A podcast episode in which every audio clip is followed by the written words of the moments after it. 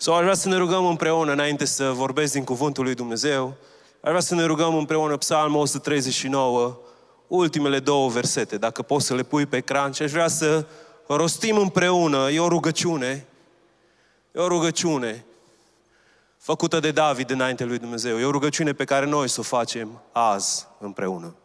Sunteți cu mine? Haideți să spunem împreună. Cercetează-mă, Dumnezeule, și cunoaștem inima. Încearcă-mă și cunoaștem gândurile.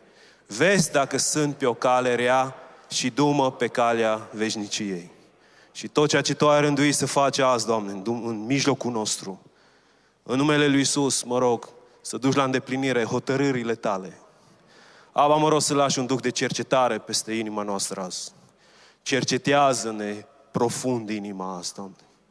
În aceste vremuri, fă să auzim glasul Tău, fă să auzim cuvântul Tău. Și fă să nu rămânem doar ascultători uituci, ci fă să devenim împlinitori ai cuvintelor Tale. În numele Lui Iisus m-am rugat. Amin. Știți, de obicei când suntem într-un sezon în care vorbim despre un subiect și noi am intrat într-un sezon în care vorbim despre predica de pe munte și dintr-o dată schimbăm mesajul, înseamnă că Dumnezeu mi-a vorbit ceva diferit să vorbesc. Și Dumnezeu mi-a vorbit ceva diferit să vorbesc în această dimineață. Și mă rog ca fiecare dintre noi să luăm aminte. Trăim vremuri în care răul poate lua proporții pe care mintea noastră nu le poate înțelege. Și Dumnezeu mi-a vorbit clar să vorbesc despre trâmbițele lui Dumnezeu și o să fie probabil două mesaje și astăzi o să fie unul și peste două, trei săptămâni o să fie al doilea. Dar în cuvântul lui Dumnezeu, când copiii lui Dumnezeu sunau din trâmbiță, trâmbițele acelea vesteau unul din trei lucruri vesteau ori chemarea poporului Dumnezeu la o adunare solemnă. Uneori, în anumite circumstanțe, poporul lui Dumnezeu auzea aceast, acest glas al trâmbiței pentru a veni împreună să se roage și să, se, și să postească înaintea lui Dumnezeu. Și cu ceva vreme în urmă am chemat biserica la un post pentru că se întâmplă ceva în domeniul spiritual. Nimic ce se întâmplă pe pământ nu a fost deja inițiat în ceruri. Ok? Vreau să știți că lucrurile nu se întâmplă la Moscova, nici la Washington, nici la Kiev. Lucrurile se întâmplă prima dată în sala tronului lui Dumnezeu. Un al doilea lucru, când trâmbițele sunau în poporul Israel, era o chemare la război. Poporul era chemat la război și erau adunați cu ajutorul sunetelor, trâmbițelor. Și este o vreme în care, dincolo de bunătatea pe care o, o dăm și empatia pe care o avem, este o chemare la război. Pentru că se dă un război. Și e interesant că v-am spus săptămâna trecută că războaiele se câștigă în rugăciune, în primul rând. Că prin rugăciune se pot schimba lucruri și a fost interesant pentru mine ca după aceea să aud mărturii care au umplut internetul de lucruri supranaturale care s-au întâmplat. Lucrurile se întâmplă din pricina rugăciunii. Și dacă este ceva ce poate opri ceea ce se întâmplă, să știți că cuvântul lui Dumnezeu spune că rugăciunea Sfinților poate să grăbească sau să încetinească lucruri. Sunteți cu mine? Rugăciunea poate să grăbească să grăbească ca necazul să fie mai scurt, sau rugăciunea poate să încetinească ca vremele de îndurare să fie mai lungi. De aceea e nevoie să ne rugăm. Și al treilea lucru, ce vestea trâmbițele, erau vremurile de sărbătoare, când poporul era chemat să vină să se bucure înaintea lui Dumnezeu. Vreau să deschideți cu mine, dacă aveți cuvântul Dumnezeu, la Apocalipsa, în primul rând, Apocalipsa 9, versetul 15. Vreau să fim conștienți că este o vreme rânduită de Dumnezeu Și sunt lucruri care trebuie să se întâmple și nimeni, oricât de mult ar posti sau s-ar ruga, nu pot să oprească acele vremuri. Cuvântul Lui Dumnezeu spune că sunt niște îngeri care au fost setați. Știți ce înseamnă să fii setat? Au fost setați pentru ceasul, ziua, luna și anul în care să fie dezlegați. Apoi, următoarea parte, e ceva ce nu ne place să auzim, dar este ceva ce este real în Scripturi, cândva se va întâmpla acest lucru. O treime din oamenii de pe pământ vor muri. Asta spune cuvântul lui Dumnezeu. Asta este ceva ce nimeni nu poate să dribleze. Asta este ceva ce nimeni nu poate opri. Aceste lucruri se vor întâmpla.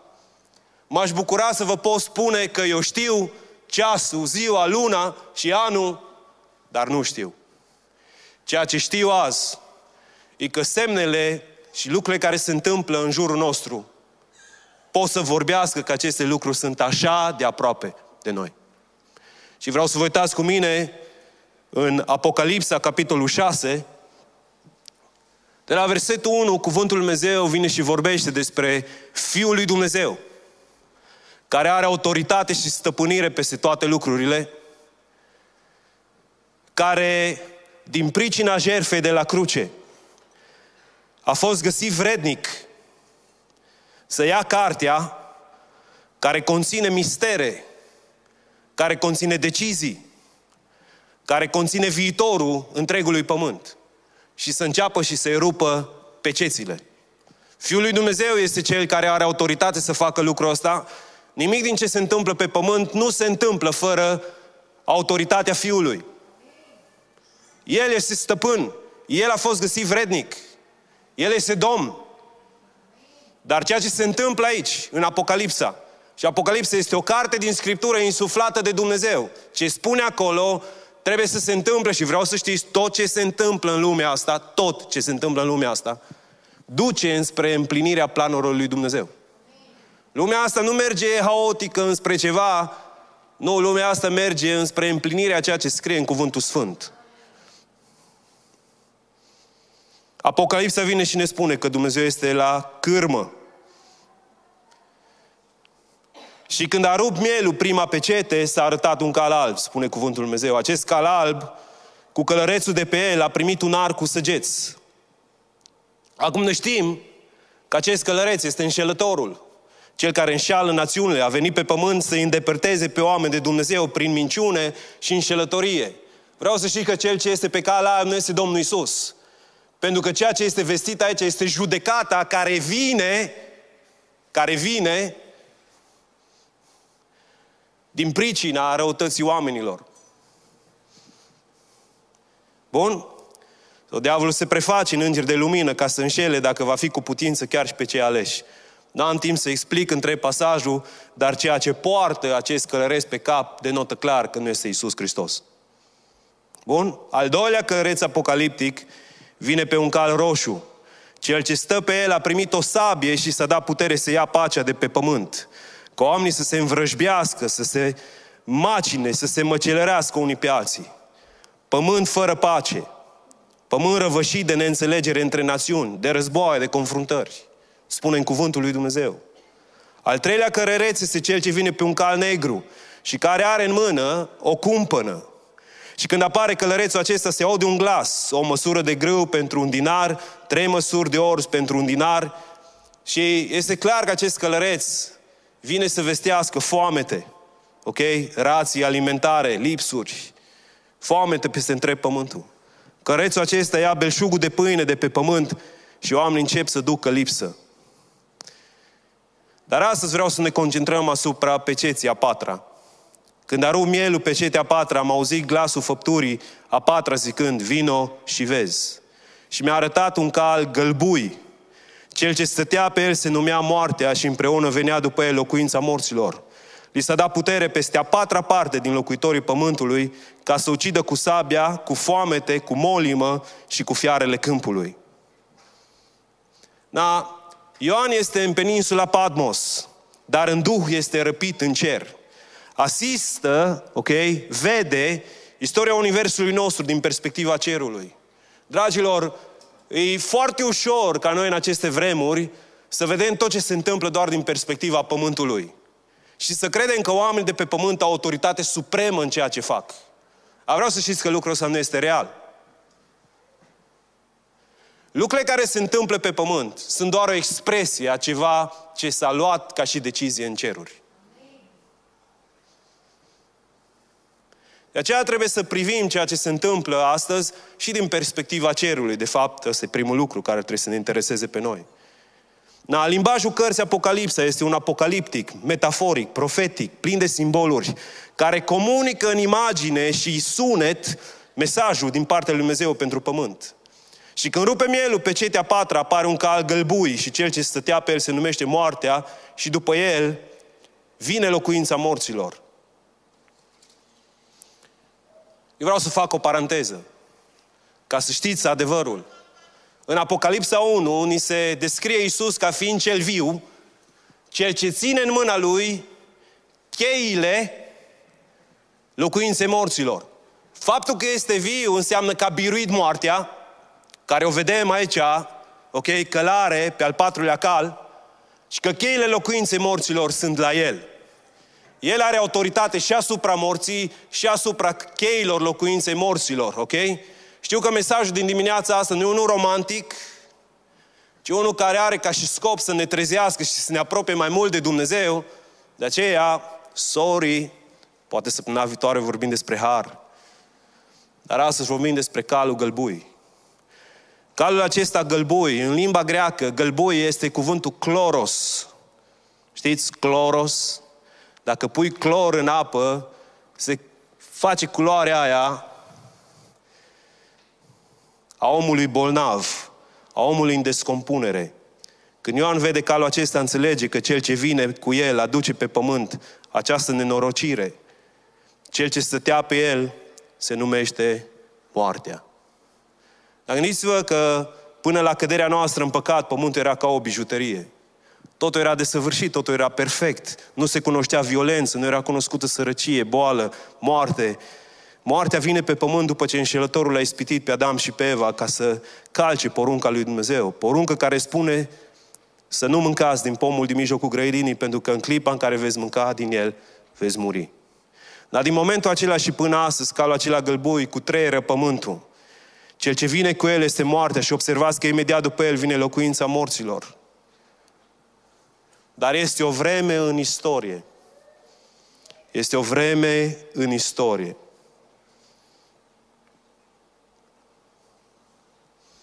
În care se dă putere să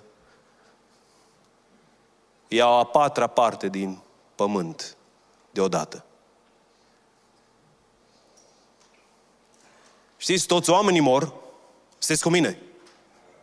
Asta înseamnă că 100% din pământ ia moartea. Dar este un moment când El ia a patra, a patra parte din toată omenirea. Spre deosebire de ceilalți cărăresc, care aveau în dotare instrumente speciale să-și împlinească scopul, aici e ceva diferit și vreau să observăm lucrul ăsta. Primul călăreț are în mână un arc, al doilea are în mână o sabie, al treilea are în mână o cumpănă Știți ce are în dotare al patrulea călăreț? I s-a dat putere peste a patra parte a pământului ca să ucidă, cu sabia, foametea, ciuma și cu fearele câmpului. Dar când se dă drumul morții să cutreiere pământul, are la dispoziție patru lucruri cu care în mod dramatic aduce moarte peste locuitorii pământului. Moarte și groază. Și vreau să ne uităm bine dacă vedem lucrurile astea întâmplându-se azi, în aceste vremuri. Ok? Sunt patru lucruri despre care Cuvântul Dumnezeu spune. Primul este sabia. Sabia care aduce suferință pe pământ.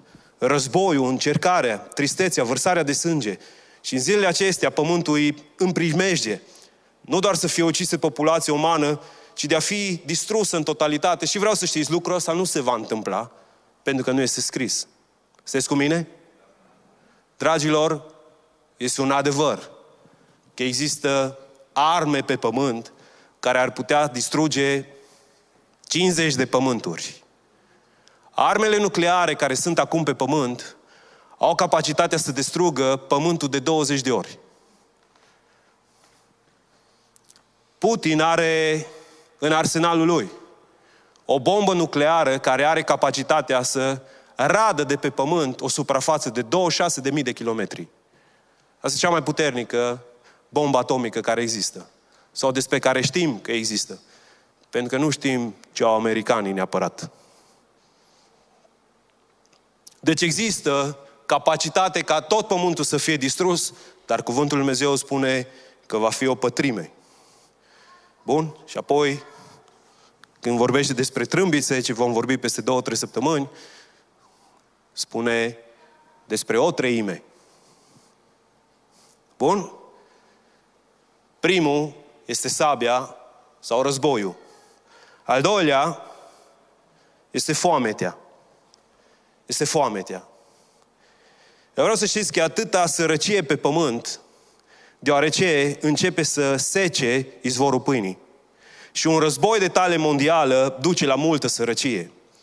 Deja ceea ce auzim tot mai des la televizor în ultimele zile e o amenințare de scumpire a prețurilor, lucruri care duc la sărăcie. În același timp se bat două națiuni care asigură 50% din grâu și orzul în Europa. Ce va fi la vară sau ce va fi la toamnă, dacă nu este producție, niciunul dintre noi nu putem anticipa. Dar suntem în secolul 21. Dar vreau să întreb dacă știe cineva ce urmează să vă spun. Știți că în secolul 21 sunt locuri în care oamenii au teamă să-și îngroape morții, deoarece datorită foametei, în ziua în care sunt îngropați, se duc alții să-i dezgroape ca să mănânce. Știți că sunt zone pe pământul acesta, în secolul 21, în care sunt oameni la care le este teamă să meargă să-și îngroape morții, ca să nu fie dezbroca- de, de, dezgropați și să fie mâncați de ceilalți. Știți că sunt zone în Africa și sunt zone în Asia în care se întâmplă lucrul ăsta. Dar noi să-i mulțumim lui Dumnezeu pentru favorul care îl avem. Să-i mulțumim lui Dumnezeu pentru pâinea pe care o avem, să-i mulțumim lui Dumnezeu pentru harul pe care îl avem, să fim în această noțiune. Dar să știți că sunt locuri în care oamenii rabdă de foame până acolo încât să dezgroape cadavre, să se hrănească cu ele. Dar pe unde trece călărețul ăsta, e nemilos și lovește cu sărăcie, i s-a dat putere ca să ucidă a patra parte a pământului, nu doar cu foametea, dar în al treilea rând și cu molima, spune cuvântul Lui Dumnezeu. Dar, dragilor, indiferent de ce parte ești, în ultimii doi ani am confruntat cu o molimă pe pământ. Eu vreau să știți că cuvântul aici nu se referă doar la lucruri de genul COVID, cu care ne-am confruntat noi în ultimii doi ani ci se referă la orice formă de boală care aduce suferință. Și pământul nostru este lovit de boală. Sunt așa de mulți oameni bolnavi, mai mulți ca oricând în istorie, cu toate, cu toate că avem tehnologii așa de înalte. Și suntem din ce în ce mai afectați acum de boli psihice. Pământul nostru este lovit de boală. Și acum nu știu dacă ați urmărit în ultimele zile, dar doar vreau să vă, imaginez, să vă imaginați ce se poate întâmpla mai departe. Nu știu ce scenarii aveți în cap la ceea ce se întâmplă, dar lucrurile pot să ajungă niște extreme pe care noi nu le putem gândi acum. Ați observat că ori de câte ori se anunță la știri morții, răniții sunt mult mai mulți decât morții. Ați observat lucrul ăsta?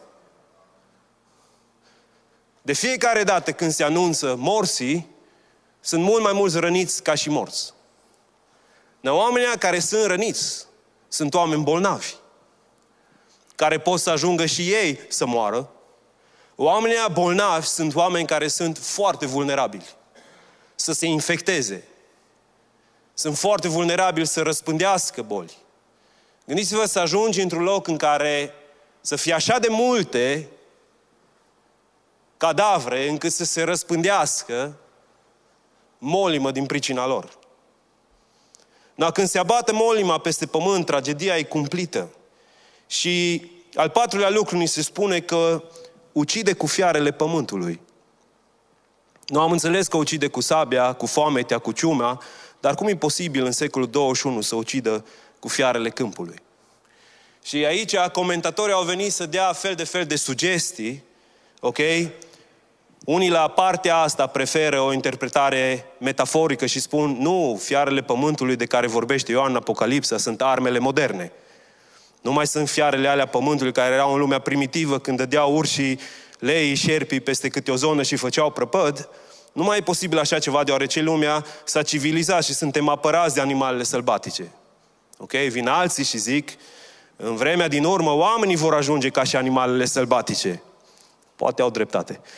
Oamenii vor ajunge ca fiarele, violența va fi așa, a jungle de asfalt. Oamenii se vor omorâ unii pe alții, deoarece se vor coborâ la un nivel subanimalic. Și va fi de o bestialitate înspăimântătoare. Dar nu știu câți dintre voi știți realitatea asta, care include ceva înfricoșător. Știți că sunt două animale. Probabil mulți dintre voi nici măcar nu vă imaginați care sunt alea. Care au ucis în istorie mai mult decât toate războaiele la un loc. Vă dau pe primul. Țânțarii. Știți că țânțarii, împreună cu șobolanii, țânțarii împreună cu șobolanii, au omorât mai mulți oameni în istorie decât toate războaiele la un loc.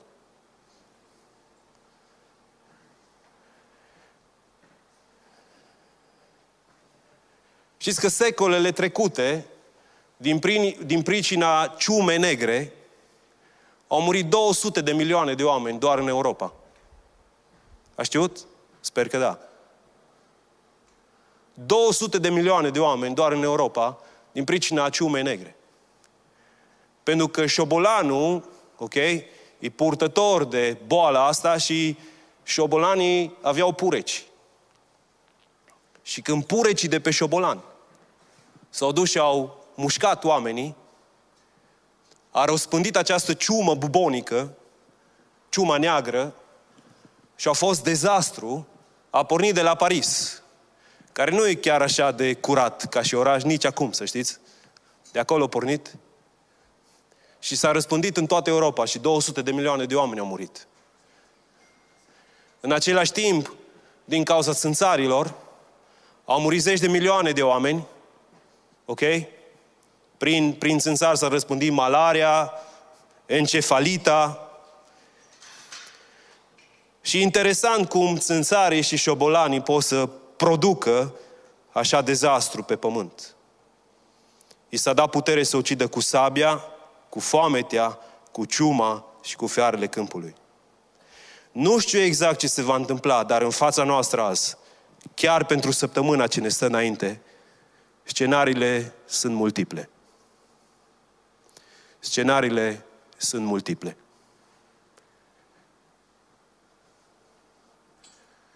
Eu zic să începem să ne rugăm lui Dumnezeu pentru milă și îndurare. Pentru că scenariile sunt multiple în săptămâna care ne stă înainte. Am văzut zilele astea oameni disperați mai ales atunci când au auzit că este o alertă de dezastru nuclear. A dispărut un medicament dintr-o dată. Câți dintre voi v-ați luat? Medicamente pe bază de iod. Crezând că e medicamentul și ești ferit de radiațiile nucleare. Au. După aceea au alergat oamenii la bancomate să schimbe valuta. Nu de la noi din biserică, din alte părți. Ca să nu fie prinși pe nepregătite. Alții au alergat la supermarketuri. Aici mă inclus și eu. Vineri m-am dus la supermarket. Vineri m-am dus la supermarket singur. Nu-i bine. M-am dus la supermarket singur, am luat apă și apă minerală cât pentru două luni. Ok? Și mi-am luat niște conserve de fasole pentru care am primit mustrare din partea soției mele. M-am dus și am luat cea mai scumpă fasole de pe pământul ăsta.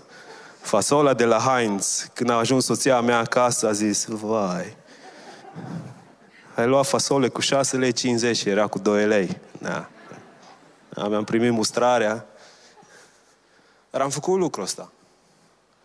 Alții ne-am dus repede la benzinării să ne facem plinul la mașini, că nu știi ce urmează în săptămâna care vine. Și astea nu sunt lucruri greșite să le faci. Dar cel mai important lucru este să alergi la Dumnezeu. Pentru că Dumnezeu este stăpânul istoriei. Nu știu dacă acum va veni acest călăreț să viziteze națiunile, dar un lucru e clar. Ceasul în ceruri ticăie. Iar cândva aceste lucruri se vor întâmpla. Iar probabilitatea să se întâmple acum este foarte mare. Și indiferent dacă vom avea parte de aceste lucruri sau nu, e rânduit omului să moară o singură dată, iar apoi vine judecata. Vine ziua când Dumnezeu spune, a susit clipa plecării tale în veșnicie. Vine clipa. Noi avem o așa capacitate mare să ne mințim pe noi înșine că cu noi nu se poate întâmpla nimic. Dar acum 12 zile, în același loc erau toți ucrainenii.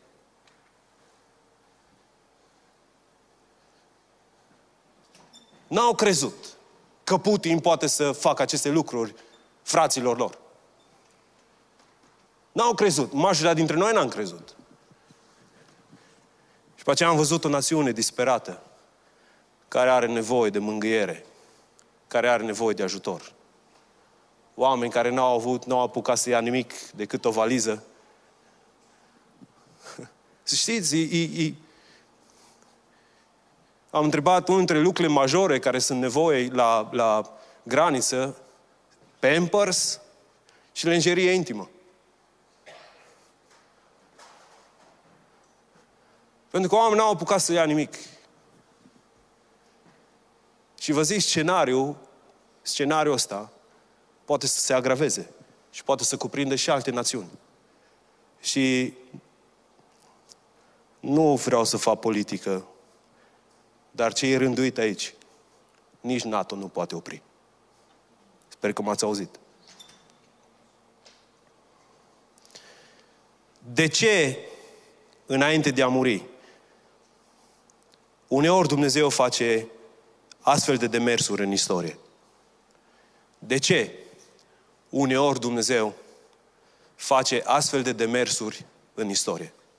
Dar vreau să știți că atunci când vine vorba de aceste patru lucruri pe care Dumnezeu le descrie aici, aceste patru lucruri în Scripturi sunt puse clar într-un context. Clar într-un context. Mi-ar place să vă uitați cu mine în Cartea Levitic. În Cartea Levitic, capitolul 26. În Cartea Levitic, capitolul 26, prima parte, o parte a binecuvântărilor. Și versetul 5 și versetul 6 îmi place foarte mult. Levitic 26, versetul 5 și versetul 6. Zice, vei avea din belșug, vei mânca, te vei sătura, vei locui fără frică în țara ta. Versetul 6. Voi da pace în țară și nimeni nu vă va tulbura somnul. Voi face să piară din țară fiarele sălbatice și sabia nu va trece prin țara ta. Asta este ceea ce este binecuvântare. Amin? Știți de ce depinde binecuvântarea? Nu doar de harul Domnului Iisus Hristos, care a murit la cruce pentru noi, ci și de ascultarea noastră. Și vă zic două lucruri ce le zice Dumnezeu. Unii dintre voi tot refuzați să mă auziți, de a vă spun acela, vă tot spun. Spune, dacă vei păzi sabatele mele, asta spune Dumnezeu, în versetul 1 sau versetul 2, din Levitic 26. Dacă vei păzi sabatele mele, nu dacă te vei păzi de curvie, ci dacă vei păzi sabatele mele. Și cinstești locașul meu cel sfânt.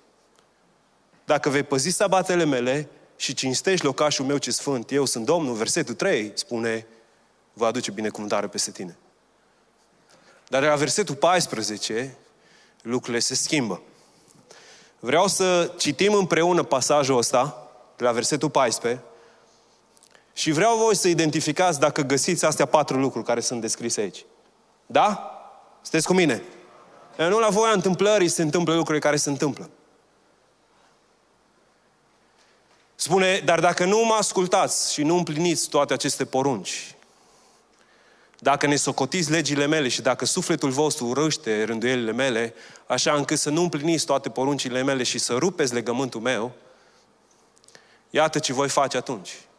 Voi trimite peste voi groaza, lingoarea și frigurile care vor face să vi se stingă ochii și să piară viața din voi. Sămânța o veți semăna în zadar, căci o vor mânca vrăjmașii voștri. Îmi voi întoarce fața împotriva voastră și veți fi bătuți și veți fugi dinainte vrăjmașilor voștri, cei ce vă urăsc, vă vor subjuga și veți fugi fără să fiți urmăriți chiar. Dacă cu toate acestea nu mă veți asculta, vă voi pedepsi de șapte ori mai mult pentru păcatele voastre. Primul lucru care vine și zice e că nu veți mai avea parte de belșug, ci veți avea parte de lipsuri. Ok? Foametea va fi peste voi. Și zice, dacă foametea nu rezolvă situația, vă voi pedepsi de șapte ori mai mult pentru păcatele voastre. Voi frânge mândria puterii voastre, voi face ca deasupra voastră cerul să fie de fier și pământul de aramă. Vi se va istovi puterea fără folos, pământul vostru nu-și va da roadele și pomii de pe pământ nu-și vor da rodul. Dacă și după aceasta vă veți împotrivi și nu, vă veți, și, uh, nu veți voi să mă ascultați, vă voi lovi de șapte ori mai mult pentru păcatele voastre. Aoleu! Voi trimite împotriva voastră fiarele de pe câmp, care vor lăsa fără copii, vă vor lăsa fără copii, vă vor nimici vitele și vor, vă vor împuțina, așa că vă vor rămâne drumurile pustii. Dacă pedepsele acestea nu, vor, nu, se vor, nu vă vor îndrepta și dacă vă veți împotrivi mie, mă voi împotrivi și eu vouă și vă voi lovi de șapte ori mai mult pentru păcatele voastre. Mai.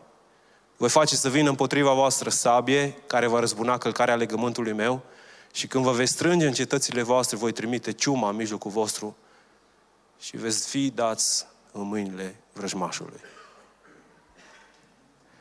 Dar eu știu că unii dintre noi zicem asta e vremea Vechiului Testament. Dar vreau să vă readuc aminte că Apocalipsa e ultima carte din Nou Testament. E ultima carte din Noul Testament. Noi deja putem să identificăm sabia, putem să identificăm sărăcia, putem să identificăm molima. Și dacă mi-aduc bine aminte, chiar și COVID a avut la bază un animal.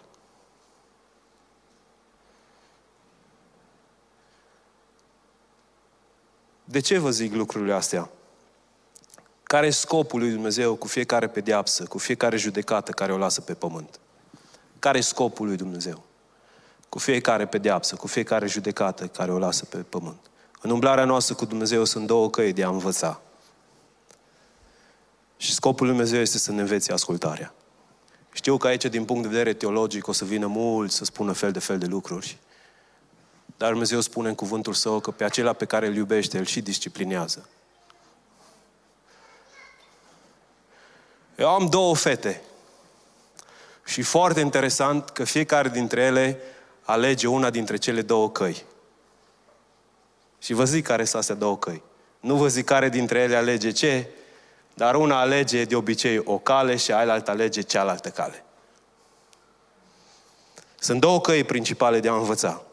Unu, calea ușoară. Dumnezeu are o cale ușoară de a ne învăța pe fiecare și calea se numește calea ușoară.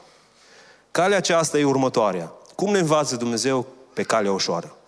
Dumnezeu ne vorbește prin cuvânt și în același timp Duhul lui Dumnezeu este Cel care lucrează la inima noastră și la mintea noastră să auzim cuvântul acela, să-L înțelegem, să-L credem și să ascultăm de Dumnezeu. Asta e ceea ce numeau Luther și Calvin mărturia lăuntrică a Duhului lui Dumnezeu. Mărturia lăuntrică la care nu trebuie argumente, pentru că odată ce ai auzit că scrie în cuvântul lui Dumnezeu și Duhul Sfânt lucrează prin lăuntru tău, tu îți îndrepți inima ca să-L asculte pe Dumnezeu. Asta a fost calea pe care umbla Noe. Dumnezeu i-a vorbit lui Noe. Chiar dacă Dumnezeu i-a vorbit lui Noe lucruri grele, Noi a ales să asculte de Dumnezeu, a, a ales calea cea ușoară și chiar dacă au venit calamități pe pământ, noi a fost păzit. Pentru că a ascultat de Dumnezeu. Na, a doua cale știți cum se numește? Calea grea. Calea grea. Calea grea este atunci când Dumnezeu îți vorbește, auzi ce spune, dar hotărăști să faci altfel și o iei pe drumul tău. Și Dumnezeu îți este în cale și te disciplinează. Și uneori Dumnezeu trebuie să facă lucrul ăsta până când zdrobește în pietria și te aduce la ascultare. Știți cine a învățat pe calea aceasta? Cuvântul, lui Do- cuvântul Domnului a vorbit lui Iona, fiul lui Amitai. Și a zis, du-te la Ninive. Și știți ce a făcut Iona? Se duce, se scoală, se duce în port și, hai, găsește bilet la o corabie ca să se ducă în Tars, departe de fața Domnului. Dar când s-a dus departe de fața Domnului, Ion ar fi putut zice, wow, extraordinar, am reușit, e ca și o călăuzire. Tocmai când a ajuns la Iafo, era o corabie acolo, era un loc pentru el, parcă totul e providențial. Să știți că unul dintre noi chiar cred că e providențial ce li se întâmplă, dar de fapt, când te îndepărtezi de planul lui Dumnezeu, beneficiezi de multe providențe false. Mă auziți? Când te îndepărtezi de planul lui Dumnezeu, beneficiezi de multe providențe false. E ceva fals. Tu crezi că e Dumnezeu acolo, dar nu-i Dumnezeu. Tu crezi că Dumnezeu a făcut să se întâmple lucrul ăsta, dar nu-i Dumnezeu acolo. Na, Iona s-a dus înspre tar și Dumnezeu a trebuit să-l învețe. Prima lecție a fost cea cu furtună. Vă auzi aminte? Prima lecție a lui Iona. Mai sunteți cu mine? Prima lecție, cea cu furtuna. Na, Iona în furtună încă avea probleme să înțeleagă și să învețe. Atunci Dumnezeu îi mai dă o lecție, așa, gradual. Lecția cu peștele. Dar nu știu ce metode are Dumnezeu în aceste vremuri pentru noi, dar Iona a învățat greu de tot. Greu de tot. Moise ne spune în Levitic, iar Noa ne spune în Apocalipsa, că înainte de venirea lui Iisus Hristos, vom avea de-a face cu oameni care învață extraordinar de greu. Și vreau să te întreb, cum înveți tu? Înveți ușor sau înveți greu? Cum înveți tu? Tu ce cale ai ales? Înveți ușor sau înveți greu? Și se spune cuvântul Lui Dumnezeu. Iisus vine și spune, ți-am cântat cântece de veselie și n-ai dansat. Iisus zice, n-ai dansat. Ți-am cântat cântece de veselie. Și ce înseamnă lucrul ăsta? Cale ușoară. Asta înseamnă. Cale ușoară. Ți-am cântat cântece de veselie. Ți-am vorbit despre dragostea mea, despre îndurarea mea, despre bunătatea mea, despre harul meu, despre iubirea mea eternă pentru tine, despre faptul că sunt împreună cu tine, despre faptul că dau popoară pentru tine. Ți-am vorbit calea ușoară și n-ai priceput. Apoi vine și spune, ți-am cântat cântece de jale. Ți-am cântat cântece de jale și n-ai plâns. Adică ți-am vorbit pe calea grea. Am îngăduit suferință. Am îngăduit lucruri peste viața ta. Am lăsat lucruri ca să înveți, să fii disciplinat, să te întorci cu fața spre mine. Și n-ai ascultat. Ne-am cam obișnuit cu lucrurile astea și începem să le tratăm ca pe niște povești de copii mici. A, ce se întâmplă acum s-a mai întâmplat. Nu e neapărat așa rău. Și poți să te duci acum în tot felul de filozofii și să ieși Apocalipsă și să zici, na, nu e asta, mai nu-i despre asta. Ăia călăreții o să fie alt cândva, alte timpuri în istorie. Dar scenariile sunt înainte ochilor noștri în zilele astea. Și, dragilor, ar fi bine să lăsăm pe Duhul Sfânt să ne cerceteze inimile, ca să știm unde suntem. Mesajul ăsta e tot un mesaj a Harului, să știți. Mesajul ăsta e despre faptul că Dumnezeu vrea să te ia de mână. Lucrurile astea sunt scrise ca să ne apropie de veșnicie. Se apropie vremea, dar înainte să te întâlnești cu El ca judecător, e bine să te întâlnești cu El ca și mântuitor. Știți? Va veni ziua când Dumnezeu va îmbrăca haina asta de judecător. Ar fi bine ca înainte de ziua aia tu să-L cunoști pe Dumnezeu în haine de mântuitor. Ca Cel care a murit la cruce pentru păcatele tale, Cel care a pătimit în locul tău pentru păcatele tale. Ar fi timpul, dacă nu ești în rânduială cu Dumnezeu, astăzi, astăzi, astăzi, când auzi glasul lui Dumnezeu, să nu-ți împiretește inima, ci astăzi să spui, Doamne, am nevoie de Tine, în inima mea vreau să fiu născut de sus, din Dumnezeu. Nu vreau să mai treacă nici o clipă în viața mea fără Tine. Nu mai vreau să umblu fără Tine. Vremurile sunt atât de tulburi încât vreau să mă asigur că te înțeleg și te cunosc pe Tine ca și Mântuitorul meu. Astăzi, astăzi, astăzi, diavolul te minte, diavolul înșelător, e planul său să tot amâni. E planul său să tot amâni când te pocăiești. Și dacă ești creștin și dacă ești necreștin, e același plan al său.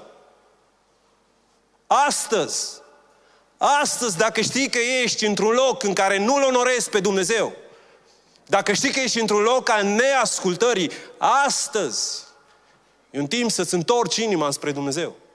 Nu știu cum e inima voastră, nu știu cum e inima voastră, dar mă preocupă tare inima mea. Că am postit 21 de zile, 20 de zile, și inima mea, inima mea are în continuare nevoie de cercetarea profundă a lui Dumnezeu. Sunt lucruri astăzi în inima mea cu care mă lupt, sincer, să fiu liber. Inima mea e deznădăjduit de rea și înșelătoare și inima ta e la fel, numai că poate nu vezi. Astăzi am nevoie de harul și îndurarea lui Dumnezeu și, dragilor, vreau să știți că Dumnezeu vrea să ne ia astăzi de mână când Dumnezeu ne vorbește aspru, e tot dorința Lui să ne trezim și să umblăm împreună cu El. Să ne oprim din a merge pe căile noastre, pe cum vrem noi și să căutăm să umblăm pe cărarea plăcută Lui.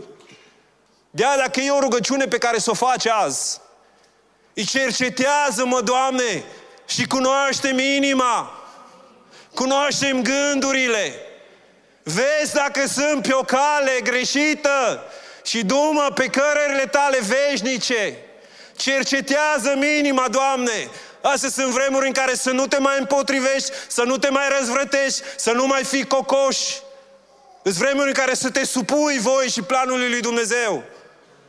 Astăzi, E vremuri, sunt vremuri în care să o rup cu păgânătatea, sunt vremuri în care să-L îmbrățișezi pe Dumnezeu cu toată inima ta, sunt vremuri în care să strigi înspre mila lui Dumnezeu, pentru că atunci când facem lucrurile astea, cerurile se deschid peste noi. Și harul lui Dumnezeu vine peste noi. Și atunci tu ai siguranța să poți să cânți și orice s-ar întâmpla. Știu că Tu ești de partea mea, că Tu ești Dumnezeu care conduce istoria, chiar și lucrurile astea care sunt rânduite să se întâmple. Tu ești împreună cu mine, chiar dacă va fi să trec prin valea umbrei morții în săptămâna care urmează. Chiar dacă smochinul nu va mai înflori în lunile următoare. Tot voi rămâne lângă Dumnezeul meu, care este sursa mea de viață, de binecuvântare, de favor divin. Dar, dragilor, astea sunt vremuri în care să nu ignorăm ce se întâmplă în jurul nostru. Sunt vremuri în care să ne plecăm inima înaintea lui Dumnezeu și să luăm decizii clare pentru noi. Sunt vremuri în care să nu mai amânăm. Să nu mai amânăm. Unul dintre voi sunteți tineri și aveți impresia, eu, eu conduc viața mea. Au murit și tineri în Ucraina. Mulți tineri în Ucraina. Care au avut visuri. Care poate și ei au amânat. Care poate și ei au zis și au avut gândirea asta diabolică, vreau să-mi trăiesc viața. Dar cea mai frumoasă viață pe care poți să o trăiești împreună cu Dumnezeu. Cine s-a întors la Dumnezeu, cine s-a întors la Dumnezeu cu adevărat și l-a avut pe Dumnezeu în viața lui și a văzut favorul și gloria lui Dumnezeu, poate să spună că cea mai frumoasă viață pe pământ este viața cu Dumnezeu. Ăsta este un adevăr.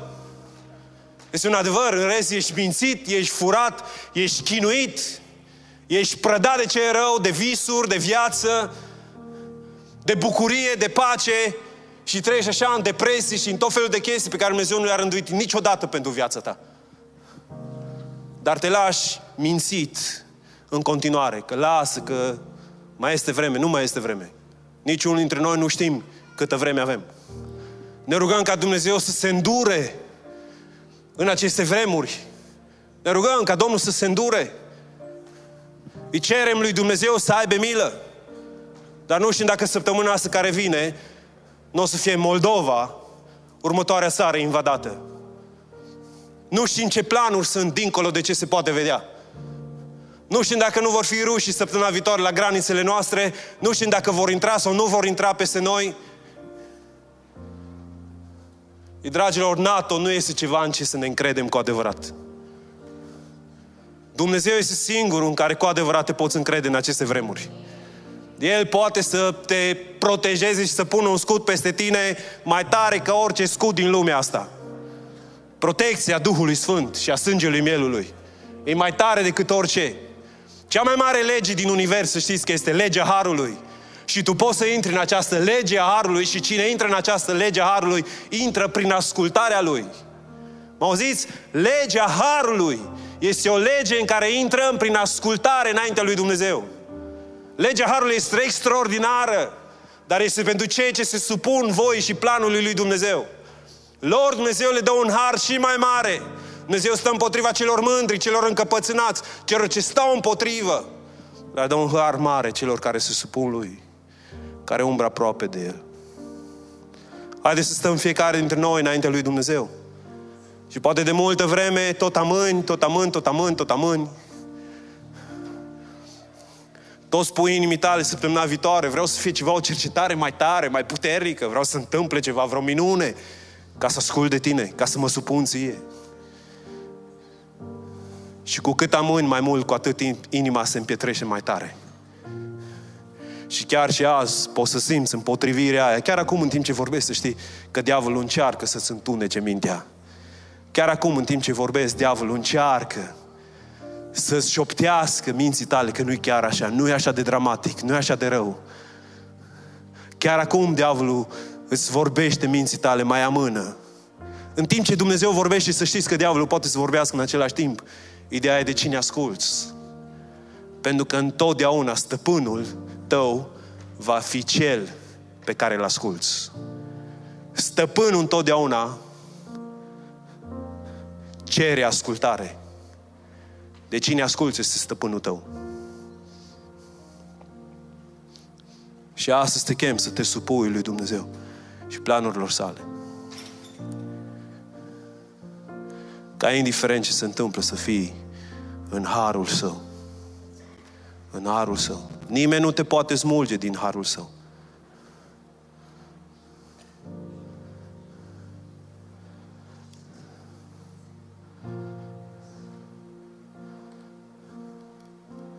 Haideți să luăm decizii sfinte de a asculta pe Dumnezeu. În timp ce, ce citim Scripturile, nu doar să le citim, să fim împlinitori ai cuvântului. Noi știm așa de multe, dar împlinim așa de puțin. Și așa de ușor trăim în neascultare, fără să ne dăm seama.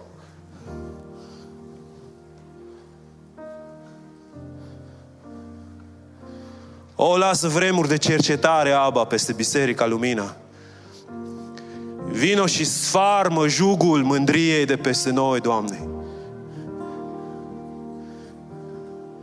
Sfarmă, Doamne, Dumnezeul meu, împotrivirea, încăpățânarea, răzvrătirea de peste noi.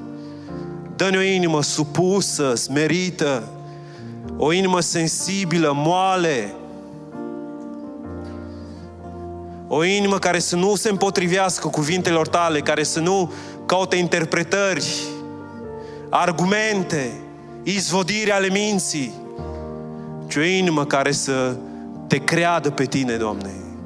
În aceste vremuri în care vedem sabia, foametea, molima, fiarele pământului cum vin împotriva poporului și a popoarelor, arată-ți mila și îndurarea față de noi. Dă-ne capacitatea să luăm decizii sfinte pe care stăm, Doamne, pe care stăm, pe care nu le mai încălcăm. Dă-ne putere să luăm decizii sfinte pe care stăm. Mă rog pentru cercetarea Duhului Sfânt în casele noastre. Lasă cercetarea Duhului Sfânt în casele noastre. Dă-ne har, dă-ne înțelepciune să alegem calea ușoară. Izbăvește-ne de ce e rău, Doamne. În aceste vremuri. Fă să zidim altare în casele noastre în aceste vremuri. Fă să ne întoarcem la rugăciune în aceste vremuri, la cuvânt în aceste vremuri, la o trăire exemplară. Fă să fim lumina lumii în aceste vremuri. Transformă inimile noastre, Doamne. Haideți fiecare dintre noi să chemăm prezența Duhului Sfânt peste noi.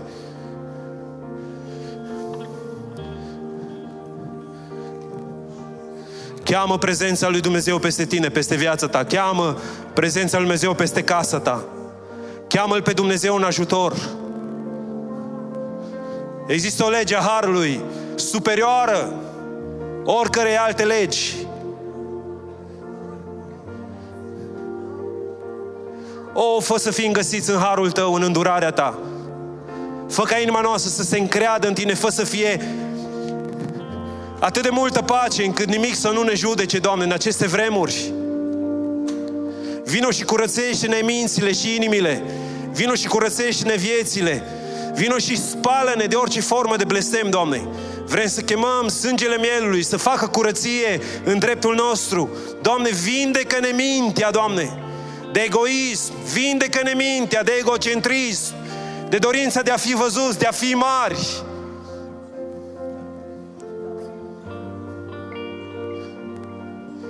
Vindecă-ne mințile, Doamne! Vindecă-ne mințile, Doamne! De gânduri care nu sunt gândurile Tale. De idei care nu vin din Dumnezeu. Vindecă-ne mințile, Doamne! Vindecă-ne mințile, Doamne, Dumnezeul meu! Fă să nu fie în noi niciun gând care nu este potrivit cu cuvântul Tău. Vindecă-ne mințile de frică, vindecă-ne mințile de lipsă de speranță, vindecă-ne mințile, Doamne, de condamnare, vindecă-ne mințile.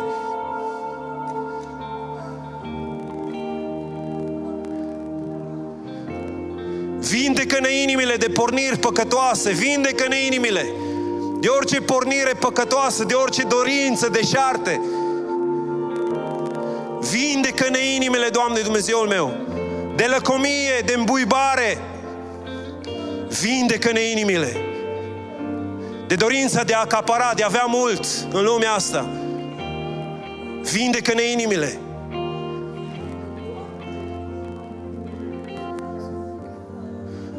Fă, Doamne, ca comoara inimii noastre să fii Tu, nu lucrurile acestei lumi. Vindecă-ne inimile. Și, Doamne, vreau să-ți cer să ne, vinzi, să ne vindeci trupurile, Doamne. Vindecă-ne trupurile. În aceste vremuri, vindecă-ne trupurile. Vindecă-ne trupurile, Doamne. Vindecă-ne voința, Doamne. Pune noi o voință mai mare după Tine. O voință mai mare după Tine, Doamne. O voință mai mare după Tine decât voința după lucrurile acestei lumi. Pune noi o voință mai mare după Tine, să tânjim după Tine, să plângem după Tine, să ne dorim să fim cu Tine, să ne dorim prezența Ta. Vindecă nevoința, Doamne! Vindecă nevoința! O, în timp ce stăm înaintea Ta, nu ne lăsa cu o inimă nepăsătoare, cu o inimă care nu mai primește cercetarea lui Dumnezeu. Vindecă nevoința, Doamne! Mă rog pentru copii, mă rog pentru tineri, Mă rog pentru adolescenți, mă rog pentru seniori, mă rog pentru familii, pentru bărbați, pentru femei, pentru soți, pentru soții. În aceste vremuri în care trâmbițele tale, Doamne, Dumnezeul meu, sună, Doamne, fă să auzim, fă să auzim, fă să auzim, Doamne, ca să sunt vremuri în care să ne întoarcem cu fața înspre Tine radical. Fă să auzim, Doamne, Dumnezeul meu. Lasă cercetarea Ta, Doamne, peste copii, peste tineri, peste adolescenți. Lasă cercetarea Ta peste fiecare care nu are o relație reală, adevărată cu Tine.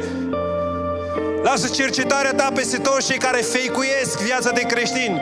Lasă cercetarea Ta peste toți cei care trăiesc în păcat, în întuneric, în minciună, în mizerii. Lasă cercetarea Ta, Doamne, Fă să tragem o linie azi aici. Fă să tragem o linie azi aici, Doamne. Că vom trăi diferit, că vom trăi pentru Tine.